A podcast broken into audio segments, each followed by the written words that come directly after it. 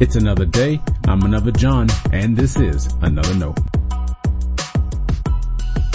Today's edition of Another Note is titled Looking for God's Message.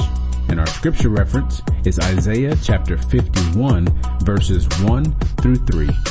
As always, may the Lord add His blessing to the reading and hearing of His holy word. The Bible was written for us. The Bible was not written to us.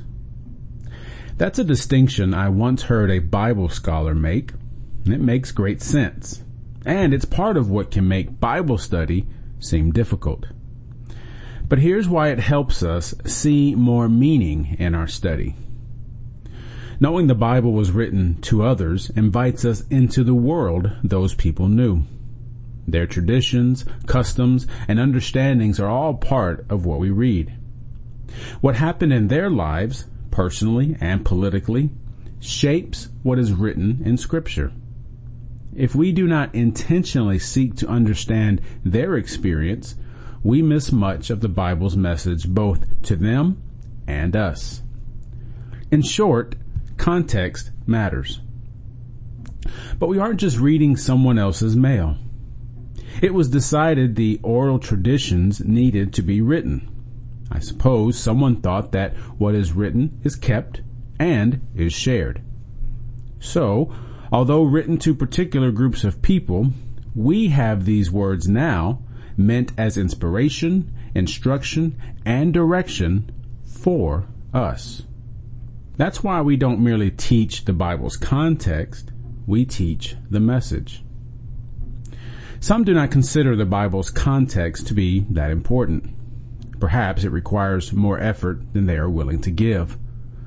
My sense is that most of those people believe the Bible's job is just to speak to us right now.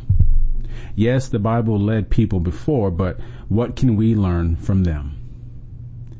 More serious Bible study could easily answer that question. The danger to such an approach to scripture is found in the difference between exegesis and eisegesis. In a nutshell, exegesis uses the text itself and all its context to find the meaning of a verse, passage, or book of the Bible. Eisegesis uses the reader's agenda to find a meaning. Eisegesis is not a faithful approach to Bible study the result is often hearing what your itching ears want to hear. Taking the effort to understand the world of the Bible adds to the richness of scripture. You'll notice things you wouldn't otherwise. As you learn what the Bible meant, you can hear what the word might be saying to us today. We don't read the Bible merely for a history lesson. Our faith understands scripture as God's word for all God's people. And that's why whenever we read the Bible in corporate worship, we respond, thanks be to God. In Isaiah 51, God tells the people of God to remember the roots of their faith.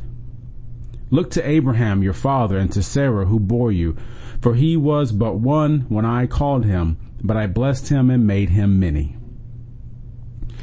That message sums up what we're talking about today.